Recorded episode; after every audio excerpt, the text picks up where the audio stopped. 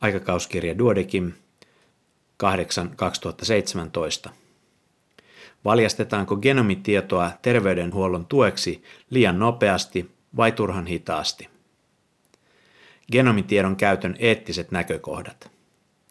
Kirjoittanut Helena Kääriäinen, lukijana Janne Rapola. Genomitiedon eettisiä kysymyksiä pohdittaessa painopiste tapaa olla riskeissä ja uhkakuvissa.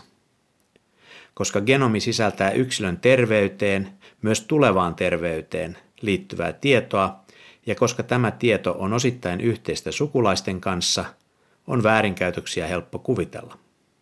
Entä jos vakuutusyhtiöt saisivat näitä tietoja haltuunsa ja valitsisivat asiakkaansa tämän tiedon pohjalta?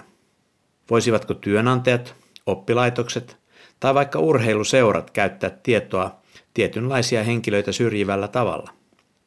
Voisivatko geenitiedon tulkinnan kannalta välttämättömät kansainväliset geenitietokannat osoittautua uhkaksi yksityisyydelle? Voisiko joku hakkeroida lähipiirinsä geenitiedot ja valita niiden pohjalta tuleville lapsilleen ihanne vanhemman? Voisiko media hehkutella julkisten geenisalaisuuksilla? Väärinkäytöksistä on toistaiseksi tuskin lainkaan esimerkkejä genomitiedon määrän valtavasta lisääntymisestä huolimatta. Terveydestä kertovaa tai sitä ennustavaa tietoa voi saada käsinsä helpommin, esimerkiksi käyttämällä tavalla tai toisella väärin terveydenhuollon tietoja tai tutustumalla henkilön sukuhistoriaan tai elämäntapoihin. Silti näihin riskeihin pitää suhtautua vakavasti. Kaikkea genomitietoa tulee käsitellä arkaluontoisen henkilötiedon sääntöjä noudattaen.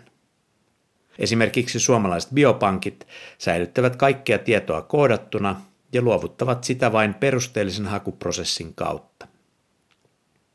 Isompi eettinen huoli liittyy genomitiedon käyttöön kuin sen väärin käsiin joutumiseen. Käytämmekö terveydenhuollossa tietoa, jonka ymmärtämisessä meillä on vielä liiaksi aukkoja? Puutteellisesta ymmärtämisestä löytyy esimerkkejä geenitiedon vakiintuneimmastakin sovelluksesta, eli harvinaisten yksigeenisten tautien diagnostiikasta. Kun diagnostiikkaa tehtiin testaamalla tiettyä geeniä tai sen tiettyä mutaatiota ainoastaan potilailla, joiden oirekuva sopi kyseisen geenin aiheuttamaksi, ei mutaatioita tietenkään voinut löytyä henkilöltä, joilla noita sopivia oireita ei olisi ollut. Kun diagnostiikan työkaluksi on sen sijaan otettu koko koodaavan genomin eli exomin sekvensointi, kokemukseni mukaan geenivirheitä löytyykin toisinaan vääränlaisilta potilailta. Näin on jälkiviisasti ymmärretty, että käsitys tietyn geenin mutaatioiden seurauksista on ollut vääristynyt. Entä jos näin onkin useimpien tuntemiemme geenien osalta? Entä jos BRCA-mutaatiot aiheuttavatkin huomattavasti pienempää syöpäriskiä kuin olemme syöpäsuvuissa havainneet? Tai jos sikiöltä löytyvään geenivirheeseen liittyykin paljon lievempi taudinkuva kuin luulimme? Näitä mahdollisia vääristymiä on pohdittu viimeaikaisessa kirjallisuudessa.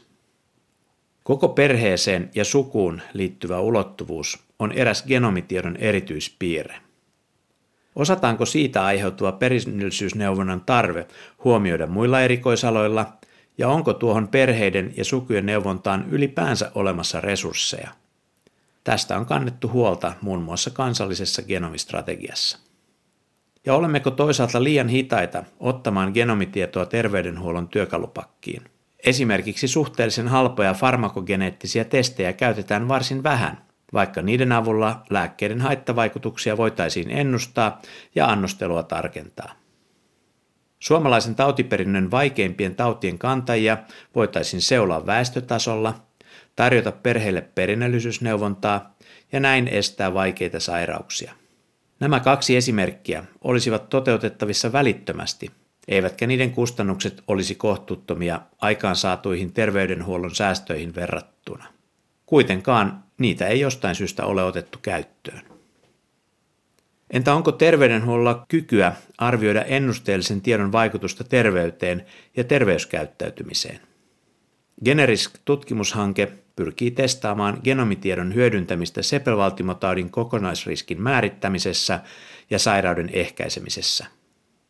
Projektissa pyritään muun muassa seuraamaan, muuttavatko tutkittavat henkilöt elintapojaan saatuaan kuulla geneettisistä riskeistään. Toistaiseksi tutkimustieto aiheesta on niukkaa. Entä mitä kansalaiset ylipäätään haluavat?